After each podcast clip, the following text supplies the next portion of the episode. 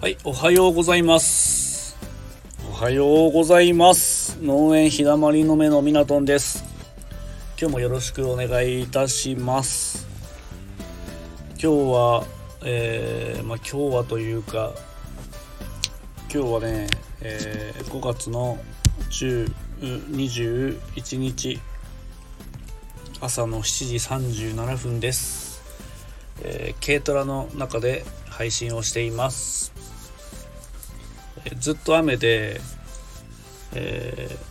まあ、やることがないというか、えー一旦田んぼの水を一通り回って、えー水の量と、え除草剤の効き具合とか、えその辺を確認して、え今も農道のところで軽トラの中で配信をしております、えずっと雨で、えーまあ畑の作業もできないので、えー比較的時間が空いてるということで、えーまた配信をしようかなと思って撮っております。うんと結構全国各地で大雨みたいなものがニュースで流れてきてたりするんですけどかなり、えー大降りしてるところもあって、えー雨どいが全然意味をなしてないとか、まあ、映像とか見たりするとかなり大変なことになってるので、えー周りの農家さんとかも結構苦労されてるのかなというふうに思っております。今日はえっと枝豆についてお話をしていこうかなと思うんですけど、えー実は新潟県って、ま、枝豆の生産量が、ま、作付け面積ですね。生産量じゃなくて作付け面積って全国1位なんですね。でその一方で食べるのもすごく大好きなんですよ。あのー自分も子供の頃、まあ、おやつに枝豆ってざらにあってであのその量もすごくて自分はそれが当たり前だと思ってたんですけど、うん、高校の農家になる前に、えー以前の前職の時に、まあ東京の方に2年間いたんですけどで居酒屋とか行くじゃないですか。その同僚とかと。居酒屋行く時に、えーまあ枝豆好きなんで普通に枝豆を注文して、えー来た枝豆があの小皿っていうんですかね。まあちっちゃい小皿サイズのざるみたいのに入ってきてほんのあの男性の手で一つかみぐらいの量。であの少なすぎるなと思ってそれでなんか、えー300円から500円ぐらいの間の値段ぐらいで出されててちょっとびっくりした記憶があるんですけどで一人で全部一人でも全然足りないぐらいの量なんですね。で自分が子供の頃おやつとして出されたのがあの大きなざるわかりますか？あのなんていうんですかね。ボールの大サイズぐらいの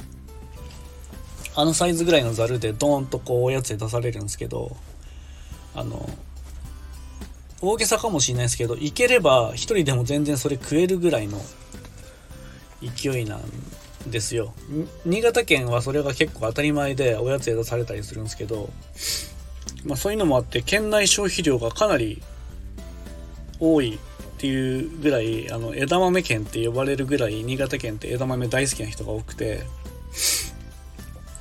であのー家庭菜園でもうちも枝豆作ってたりするんですけど去年はハウスでハウス1棟で、えーまあ、ちょっと早く出せる枝豆作ろうかなと思って作って出したんですけど今年は、えーまあ、家庭菜園サイズぐらいの量で枝豆を作ってるんですけど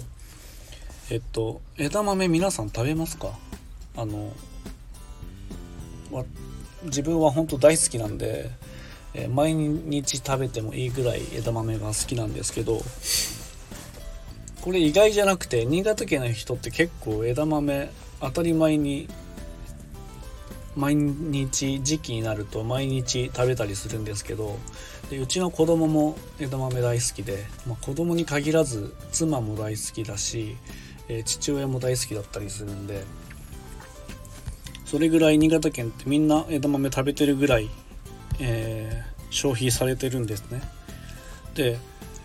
一般的に枝豆は栽培品種は約40種類って言われてて、まあ、時期に合わせて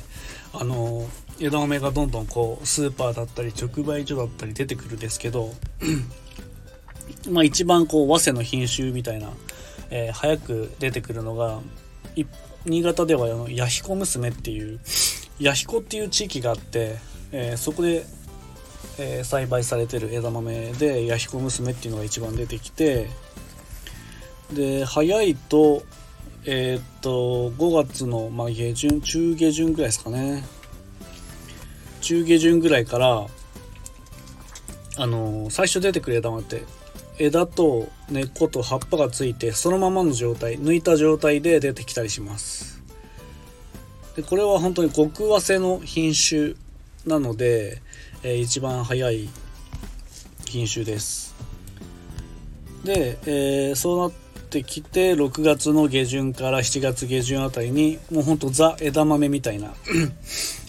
えー、早生の品種。極早生じゃなくて次に出てくるのが早生の品種で、えー、湯上がり娘っていうのが一般的に有名なんですけどこれがねめちゃくちゃ美味しいんですよね。あのツイッターである方も言ってたんですけどうん湯上がりは、えー、他の枝豆と違うっていう、えー、みたいなツイートをされててあ確かにそうだなと思って あの自分も湯上がり食べた時になんか風味がすごくあるっていうかあと香りが違うんですよね。で結構新潟でも定番で、えー、まあ、美味しいって言われてて、スーパーや直売所でも結構売られていてで売れ具合もいいんですよね。なので結構湯上がりを栽培する人も増えてきてます。これ是非あのスーパーとかえー、直売所でもいいし他の、えー、デパ地下だったり、えー、そういうところで湯上がり娘をもし見つけたら一回買ってみてください。あと湯上がり娘の他におつな姫っていう品種もあるんでそれもなかなか美味しいです見つけたら是非一回買ってみて食べてみてくださいまあ、これが本当あのまあピーク時の枝豆の品種でえー、美味しい中の一つですね。で、新潟で言うと、その次に、茶豆っていうのが出てくるんですよ。これもまた、あの、茶豆って風味が普通の枝豆とまた違って、まあ、品種では枝豆なんですけど、この黒崎茶豆っていうのがめちゃくちゃ美味しいです。この黒崎っていうのも新潟である地域の名前なんですけど、えー、この黒崎茶豆っていうのが美味しくて、えー、まあ、新潟直送計画っていうプラットフォームがあるんですね EC サイトの、まあ、そこでもダントツの人気で,、えー、で全国的にも発送されてたりしますでなかなかの値段なんですけど、まあ、美味しいことは間違いないので、えー、まあ、これも見つけたら買ってもらいたいのと、まあ、この場合は新潟以外では、ま、スーパーとかで出回らないと思うんで結構値段がね高かったりするんでま、ブランド枝豆って言われてるぐらいなんで、えー、これは、ま、ネットを検索すれば出てくると思います。でも、新潟県では、まあ、黒崎茶豆が有名なんで、結構スーパーとか、えー、黒崎の近くにある直売所だったりで買えたりするんですけど、これがね、また全然販売のね、値段がちょっと割高なんですよね。割高で、えー、普通の枝豆よりも、えー、1.3倍から1.4倍ぐらいの単価がつけられてますねでもそれでもやっぱり美味しいのを知ってるんで売れるんですよね。なので時期になると枝豆の時期になると新潟県民は必ずと言っていいほど枝豆は、えー、1袋だけ買うっていうより意外と23袋を買う方が多いと思います。これはみんなじゃないんですけども。でそれぞれこう出てくる極早生から始まって早生が始まって、えー、その後茶豆があるっていう、えー、時期によって出てくる枝豆も違うんで、えー、結構長い期間を通して枝豆を楽しめるっていうのが、まあ、この枝豆の面白いところかなというふうに思います。でこの茶豆が終わって、えー、今度あの新潟甘茶豆っていうのが 出てきますこれはあんまり自分はもう食べたことはないので、えー、味はどんなのかなっていうのが、えー、よくわからないんですけども、えー、まあ、晩酌とかお酒のあてにするにはちょうどいい枝豆っていうふうに言われております。でさらに9月の中旬から10月の中旬ぐらいまで、え、今度晩成型の品種で、え、まあ、大粒タイプのね枝豆が出てきてて、えー、これがね結構魚豆って言われててこれも枝豆の一種なんですけど、えこれもお酒のあてにすごく 合うような枝豆ということです。あの大粒なのでつまみとしてあのボリューム感がある枝豆なんですね。で結構昔は市場とかにも出回らない希少な品種だったらしいんですけどあのここ数年であの美味しいってことが知られて、えー、幻の枝豆っていう風になって流通がされるようになってきたんで、えー、もしかしたらスーパーでも見かけることができるかもしれません。はい、なので、えー新潟の枝豆の、え、カレンダーで言うと、まあ、5月の中旬から下旬ぐらいから始まり、え、最後のホクッとした魚豆まで10月いっぱいまで、えー、約5ヶ月間枝豆を楽しむことができます。新潟以外にも、えー、枝豆を、えー、栽培されてる地域とかはあると思うんですけどまあ、新潟が結構有名なので、え、枝豆のちょっと美味しさを伝えてみたいなと思いまして、えー、今日は配信してみました、えー、お酒は、え自分はあんまり飲まない方なんですけど、え飲み会とかでお酒をいただくぐらいで普段は全然晩酌とかも一切しないです。あの何て言うんですかね。お酒はあんまりすぐ、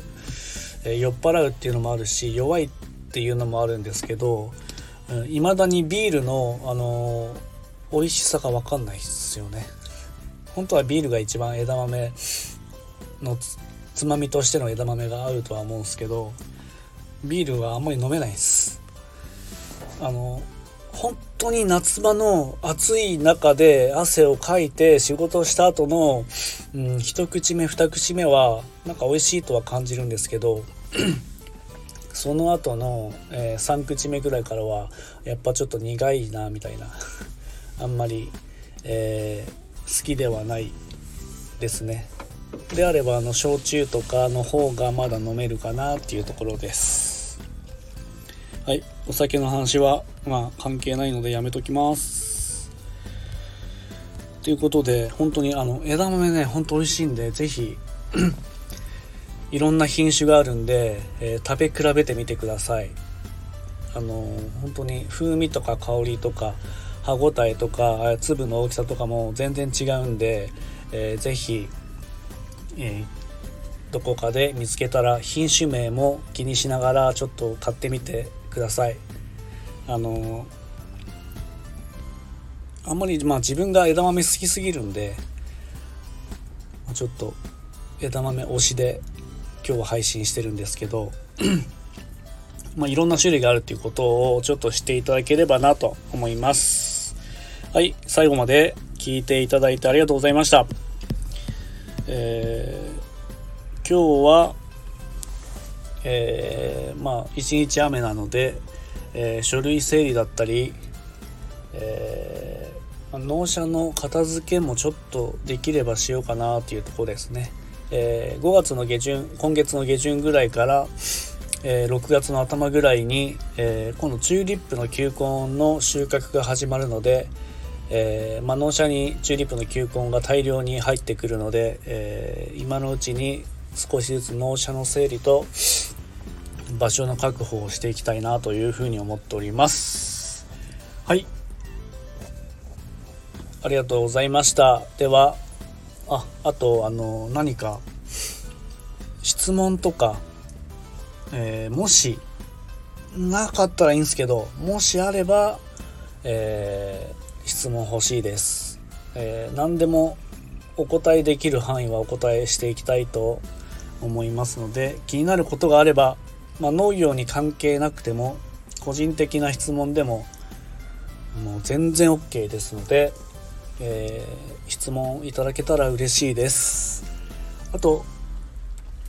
えー、SNS も Instagram も Twitter も、えー、TikTok もいろいろやっておりますのでプロフィール欄から入っていただければなというふうに思っております。はいじゃあ今日はこの辺で終わりたいと思います。ありがとうございました。さようなら。